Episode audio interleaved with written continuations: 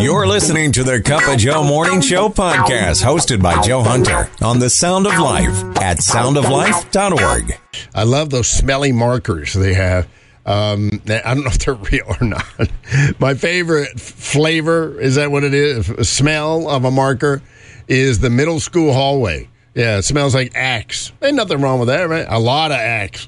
anyway, but what a surprise happened when this middle school teacher uh, was playing a requested song. Apparently, that's a thing in the class.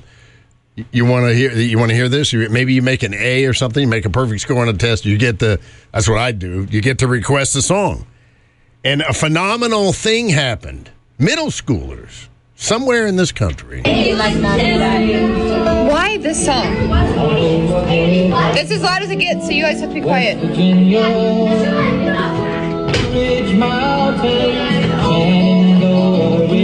I'm so confused.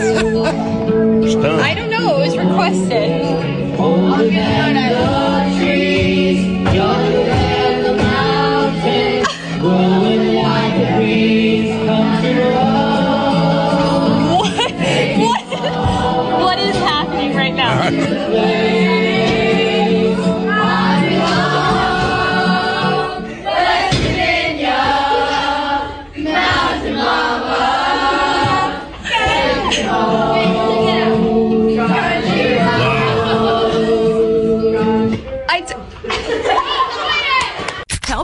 Focus through the morning fog. The Cup of Joe Morning Show on the Sound of Life. So we got the big game coming up. It's not the big, not called the big game. You know what it's called, the professional game between the AFC and the NFC, the Super Bowl. So we got to get in touch with Joe here, the all-knowing Joe.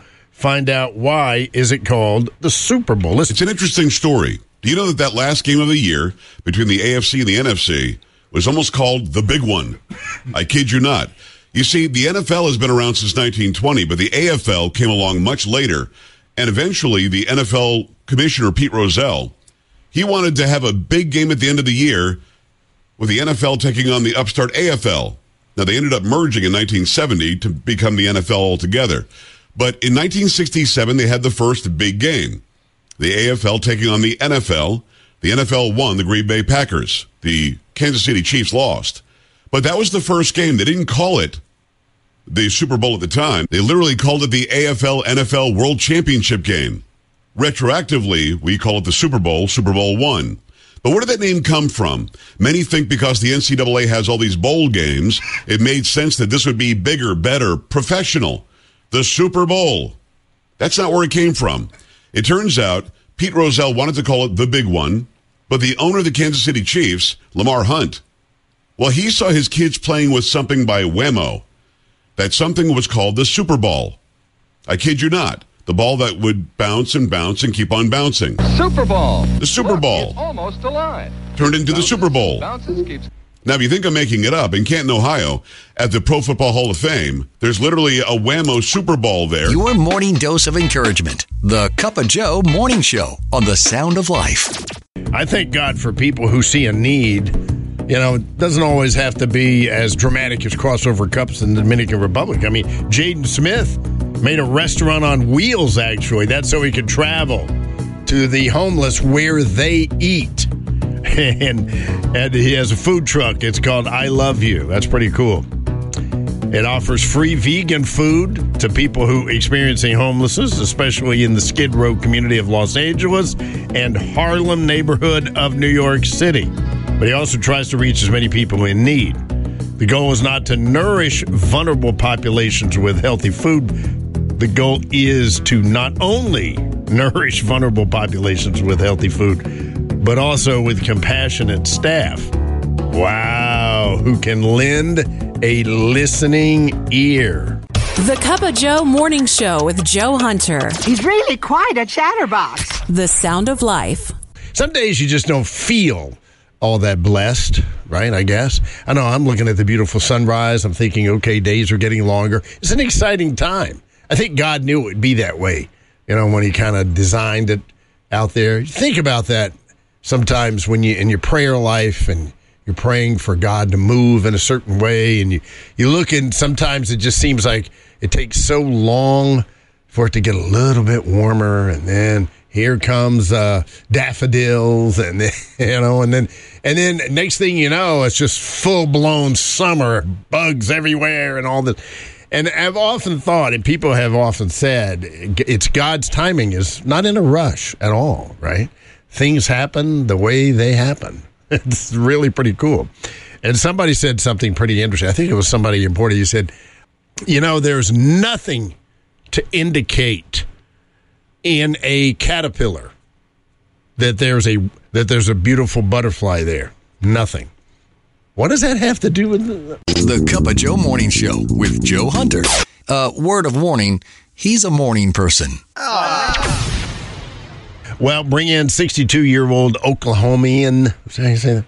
Um, Toby Keith. I, I was shocked when I found out that he died because I did not know. I, mean, I haven't kept up with country music in a while, but uh, he, I guess, for about three years, he had cancer, you know, and um, it was on February the 5th. There he was. And uh, he's a professing Christian.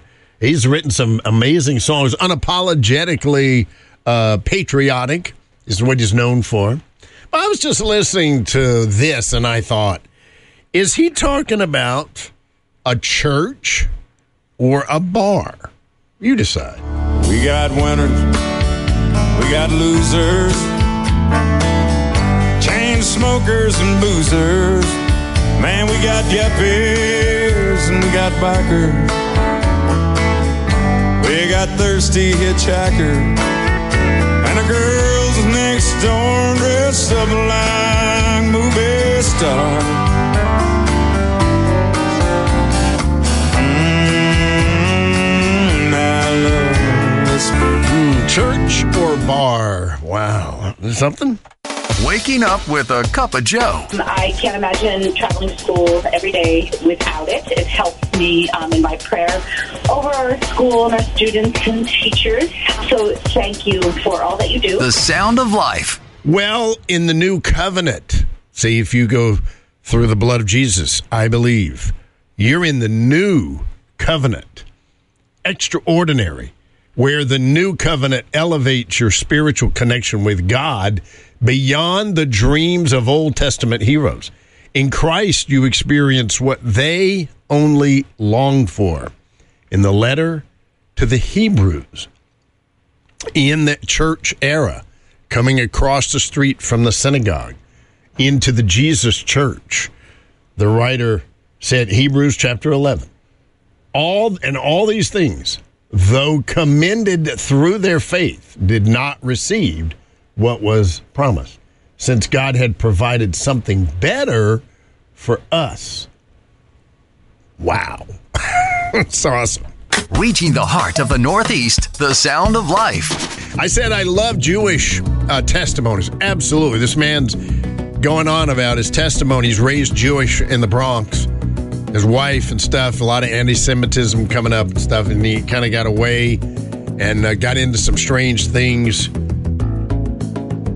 learning martial arts and stuff. But uh, he got married and took an unlikely honeymoon to Israel. He said, just to show you how exciting I thought that was going to be, I had planned another week of vacation in Greece because I didn't think that that's not going to be much. But that's where he met Jesus. He met Jesus there, I think, on the Mount Transfiguration. I mean, he, he's telling the story. It's incredible. And so he uh, is, he said, who, who would have ever thought? We come back, my wife and I, we come back from Israel. We're, we're saved. We're born again he gets a hold of the New Testament. And these are the testimonies that are very exciting.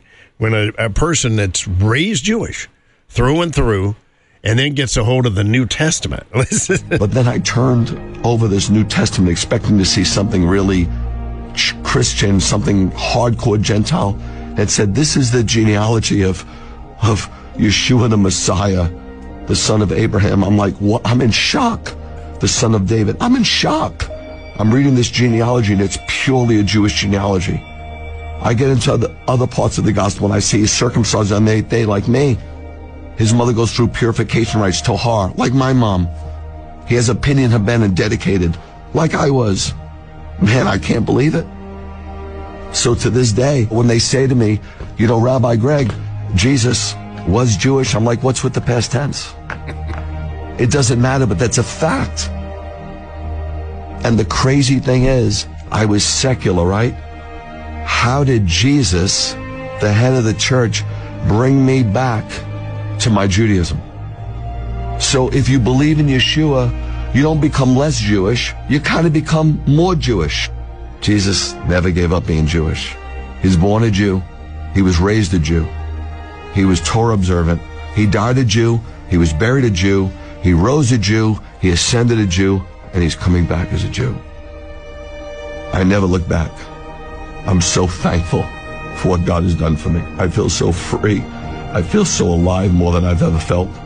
And you get to a place, man, when you meet Yeshua, where he becomes enough. And I'm here to tell you, if God isn't enough, nothing will be enough.